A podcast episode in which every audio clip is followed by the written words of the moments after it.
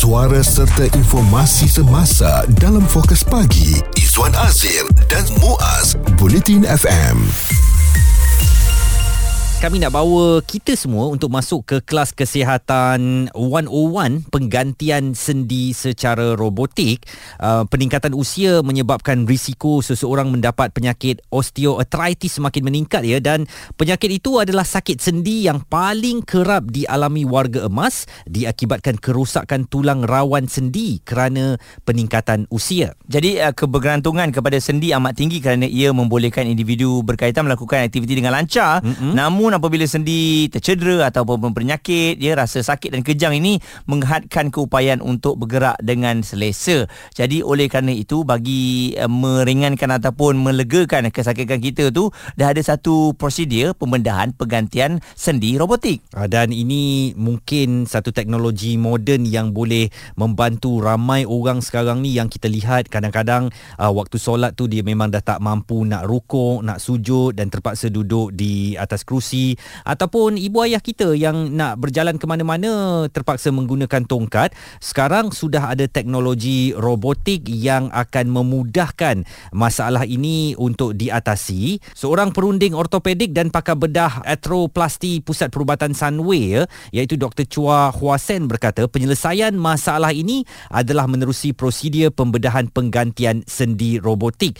Dan ianya uh, dengan bantuan robot iaitu Mako Smart robotik dan rosa ni sistem uh, jadi semua benda-benda yang kita bayangkan akan jadi sukar itu akan jadi lebih mudah mm-hmm. dengan kehadiran uh, kedua-dua robot ini okey ini sesuatu yang menarik dan uh, kita akan uh, dapatkan Dr Fairuz Suhaimi mm. untuk berkongsikan uh, mengenai perkara ini uh, mungkin ada pelbagai persoalan bagaimana nak menggantikan sendi adakah sakit apabila dilakukan dan kaedah robotik ni memang 100% robot ke tanpa ada pemantauan doktor sekarang ni kedua-dua kita pun kurang arif tentang uh, teknologi ini uh, dan ada elok juga kalau kita sama-sama memahaminya supaya nanti apabila kita meningkat usia dan mungkin perlu melakukannya kita yakin dengan teknologi yang disediakan. Isu terkini dan berita semasa hanya bersama Izwan Azir dan Muaz Bulletin FM. Kami nak bawakan kepada anda kesihatan 101 penggantian sendi secara robotik uh, mungkin ada sesuatu yang baru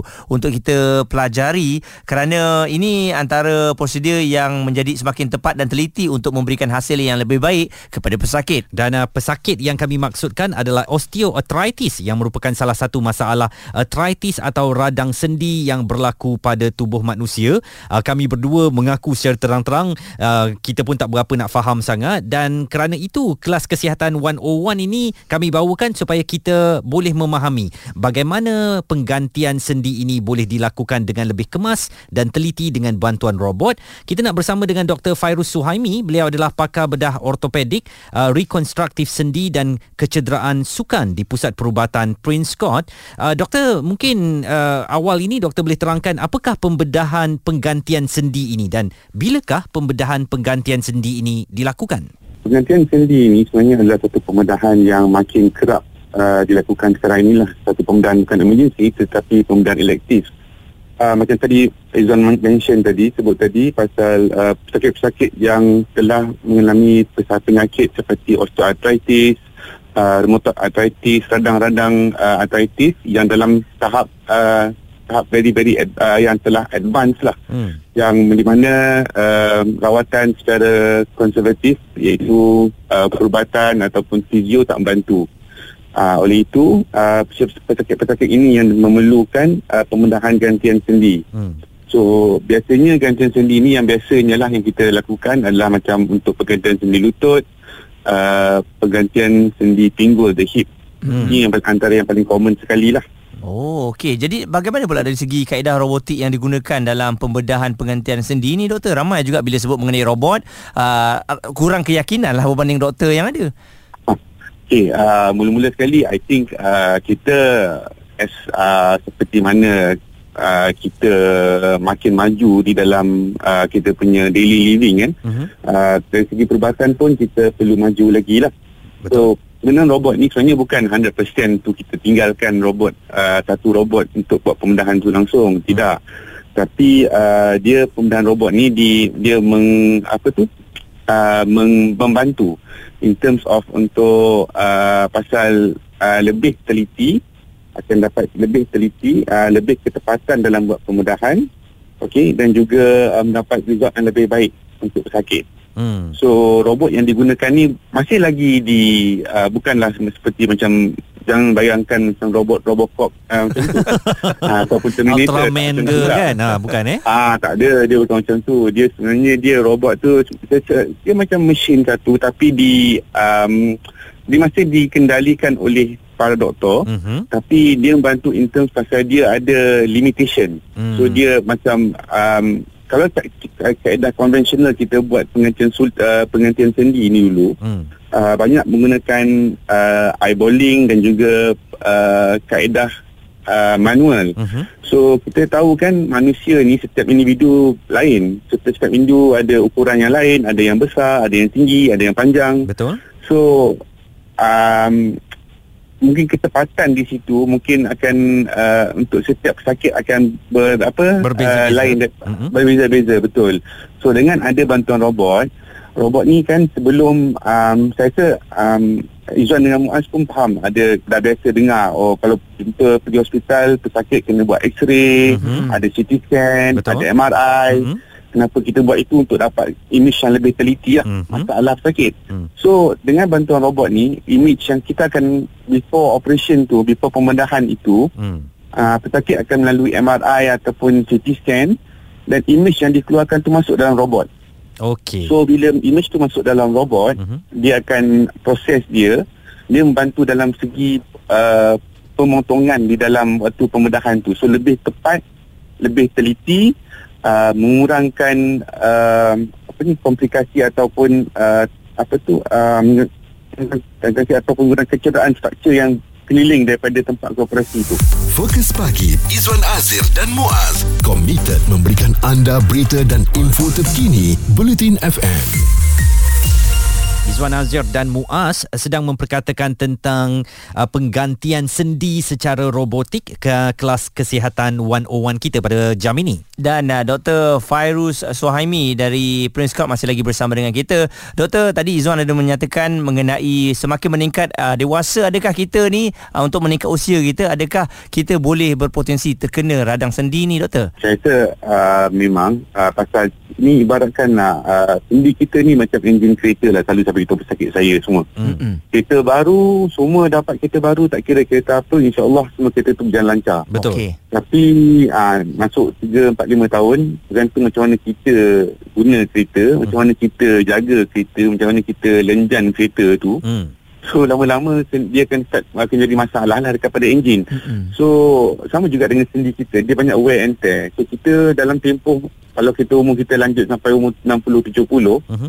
um, la- dapat tu uh, sendi tu sendi lutut dan sendi um, pinggul biasanya akan mula da- dapat proses wear and tear dan lama-lama dia akan mulalah rosak Hmm. uh, masalah uh, kekurangan tulang rawan, kekurangan cecair dalam lutut tu. So pergerakan penggunaan dia makin makin so basically sendi tu makin haus. Ah ni orang Yang kata jadi- span dia dah kurang tu eh doktor. Ah betul lebih kurang lah. Hmm. Ha macam tu kalau nak senang ibaratkan untuk semua orang kan. Okey. Ha so grease dah kurang dah dalam lutut tu. Mm-mm.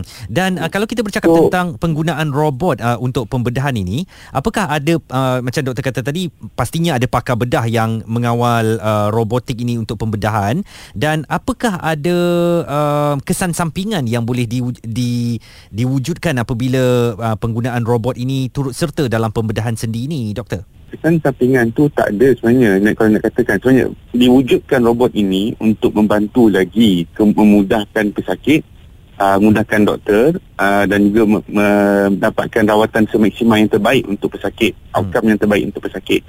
Um, cuma mungkin uh, pasal dia bentuk robot ni macam kita panggil navigasi lah. Dia kita ada ada panduan dia. So kadang-kadang uh, yang paling uh, men- mungkin bagi mereka yang baru-baru nak memula uh, dok- doktor-doktor baru untuk mula dan juga pesakit yang baru-baru nak mula uh, melakukan uh, pembedahan robotik kantin sendi ni Mhm. mungkin proses dia la- lebih lama sikit daripada cara manual Hmm. so mungkin uh, berada di Dewan Bedah tu waktu pembedahan tu mungkin lebih lama tapi as, uh, makin lama makin uh, makin kebiasaan dah tu makin ada insyaAllah akan makin lebih cepat lah dan lebih teliti, lebih padu. Okey, dan doktor mungkin uh, sedikit nasihatlah kepada mereka yang dah rasa dah sakit-sakit sendi ni kan. Tetapi oleh kerana takut, takut sakit, ah lagi alah robotik pula. Mm-hmm. Lagilah makcik ni takut. Jadi mungkin nak menenangkan hati mereka ni doktor, silakan. Tak, tak, saya rasa saya rasa pesakit selalu itu antara dilema saya jugalah. Hmm. Uh, dia orang banyak lagi masih lagi ada stigma yang oh tak nak pembedahan, uh, masih lagi tak cari pembedahan. Hmm. Tapi kita sekarang berada di abad ke-21 kan. Betul. Uh, 21st century ben, uh, kita kita macam mana kita dah berubah kita punya pemodenan negara kita pun dah makin berubah. Hmm. Kaedah pembedahan pun makin berubah. Hmm. So uh, keselamatan untuk pemudahan tu pun lebih baik. So sekarang macam dulu katakanlah apa-apa pemudahan pun katakan uh, in general lah. Uh, mungkin peratus untuk kejayaan tu mungkin 70% kalau kita tengok 30-40 tahun dulu. Tapi macam pemudahan, katakan pemudahan pension sendi ni, insyaAllah uh, pesakit kalau betul-betul ada masalah uh, yang memerlukan dan sendi, insyaAllah kata, uh, kejayaan tu hampir 90 95% oh. sakit lepas operation. Mm-hmm. And sakit tu sebenarnya selalu orang risau sakit. Tapi sekarang obat pun dah makin elok. Mm-hmm. Dengan kaedah robotik ni dia mengurangkan lagi um, apa uh, kecederaan uh, trauma yang berlaku sewaktu pembedahan, mm. uh, incision atau pembedahan pun makin kecil. Hmm. So uh, radang yang terjadi lepas operation tu pun ataupun komplikasi tu pun makin-makin turun. Hmm. So sebenarnya dengan pembedahan robotik ni memang membantu pesakit uh, hampir 50% lebih daripada yang sebelum ni lah. Hmm. So banyak pesakit yang lepas um, robotik, pembedahan robotik ini uh, mereka selalu risau kata oh, lepas buat operation tak boleh jalan lah, susah lah. Sebenarnya tidak. Tapi dengan pembedahan robotik yang sekarang saya yang saya praktikkan juga sekarang ini, uh, pesakit dah mula jalan lepas hari kedua lepas operation. Oh. So sebenarnya bagus sebenarnya banyak membantu pesakit sebenarnya. Dr. Fairuz Suhaimi, pakar bedah ortopedik, uh, rekonstruktif sendi dan kecederaan sukan di Pusat Perubatan Prince Court bercerita tentang uh, penggantian sendi secara robotik sekarang yang uh, semakin berkesan untuk menangani mereka yang mengalami radang sendi. Pendapat, komen serta perbincangan fokus pagi Izwan Azir dan Muaz Bulletin FM.